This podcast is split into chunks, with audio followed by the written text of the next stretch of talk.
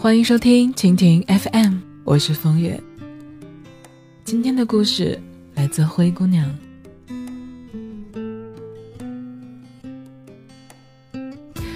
我曾经是一个二十四小时都不关机的人。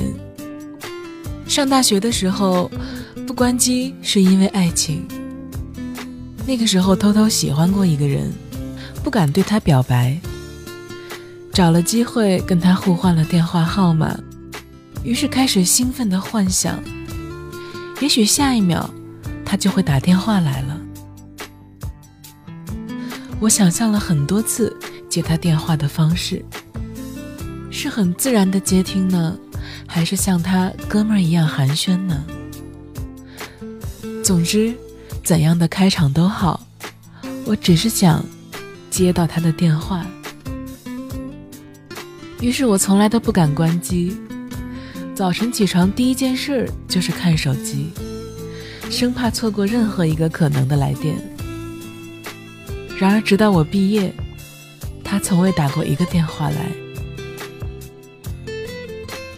毕业之后，第一份工作就要打给所有媒体，第一个电话鼓足了勇气才拨出去，接通了之后，甚至不知道跟对方说什么才好。结巴的语无伦次，脸红心跳。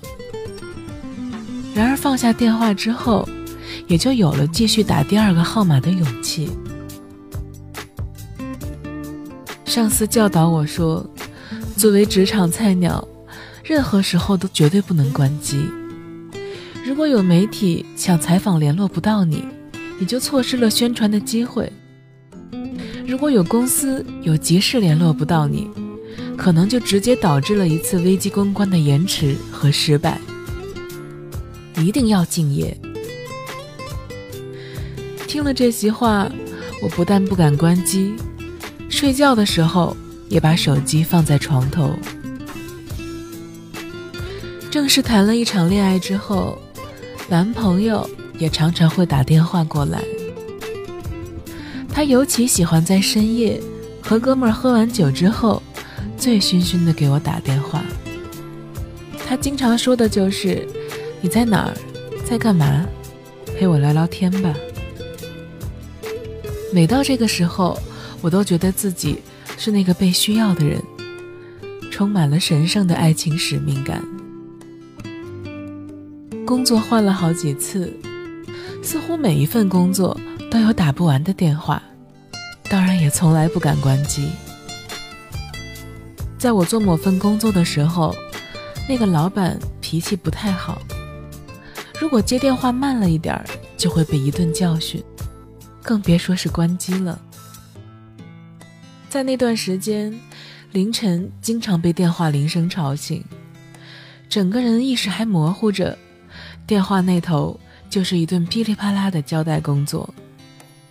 我下意识的去摸床头的笔和本，还要嗯嗯作答。显得自己并没有睡觉，足够专业。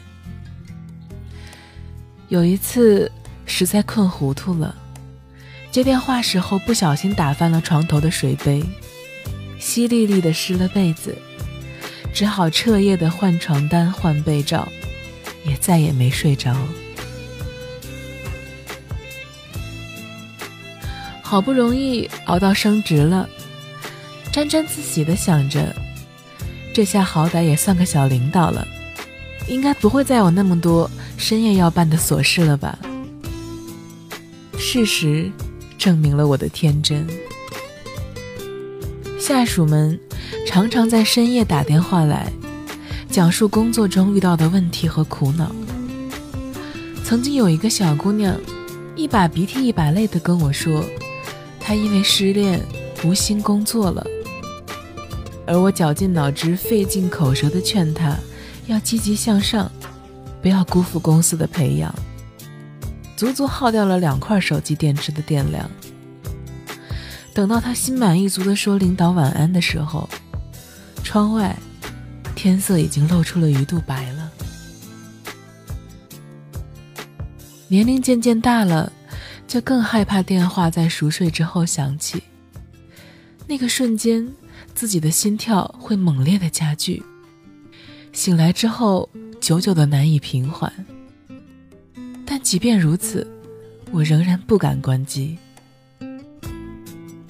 某一个晚上，我在外面和朋友把酒言欢，大约十二点多吧，电话突然响起。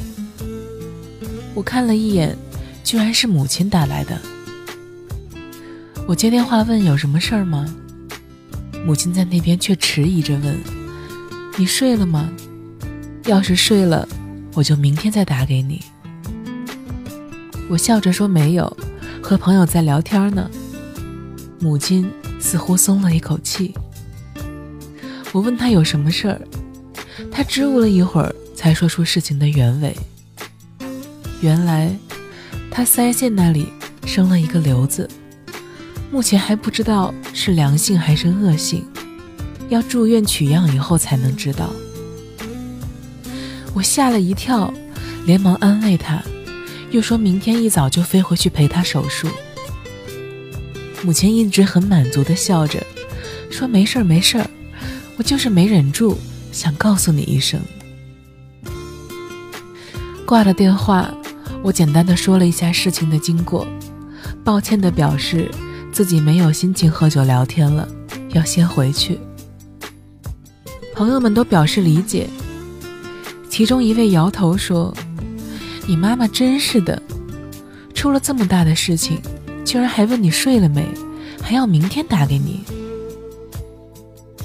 我愣住了，这才忽然的反应过来，原来父母亲真的从未在我休息的时间给我打个电话，除了这一次。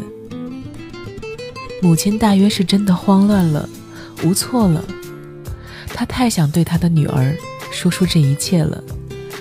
才实在是没忍住，在午夜时分打了这个电话。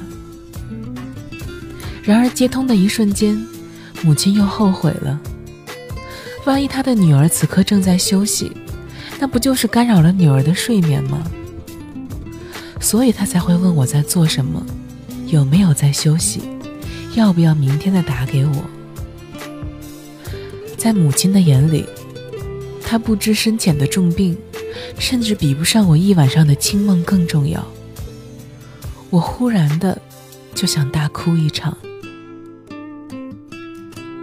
当天晚上，我买了连夜赶回去的机票，第二天一早就回到了母亲身边。在病房里陪护的时候，同事、朋友和客户都纷纷打电话过来慰问我。我一一谢过他们，然后告诉他们。从今天开始，我晚上一定会关机。我说到做到，真的每到睡眠之时就果断关机。最初我以为这样做不利于工作和人际交往，也做好了有得必有失的准备。然而这样实施几天之后，却发现并非如此。很多电话即使当时没有接到。第二天一早再拨回去，并没有想象中那么严重的耽搁和误事儿，甚至到了那个时候，很多事情已经自动消弭于无形了。回到工作岗位之后，不再需要每晚在医院陪床，但是我依然保持了晚上关机的习惯。我发现，我们并没有想象中那么伟大重要。即使接了午夜的电话，绝大多数时候，在当时根本无法处理事情。你只是一个普通人，没有呼风唤雨、起死回生的能力，反而安睡一夜，早上起来神清气爽，更有利于新一天的开场。读过这样一句话：每一个深夜不关机的人。都有一份不能言明，也不敢错过的期盼。只是那些期盼，真的值得这样守候吗？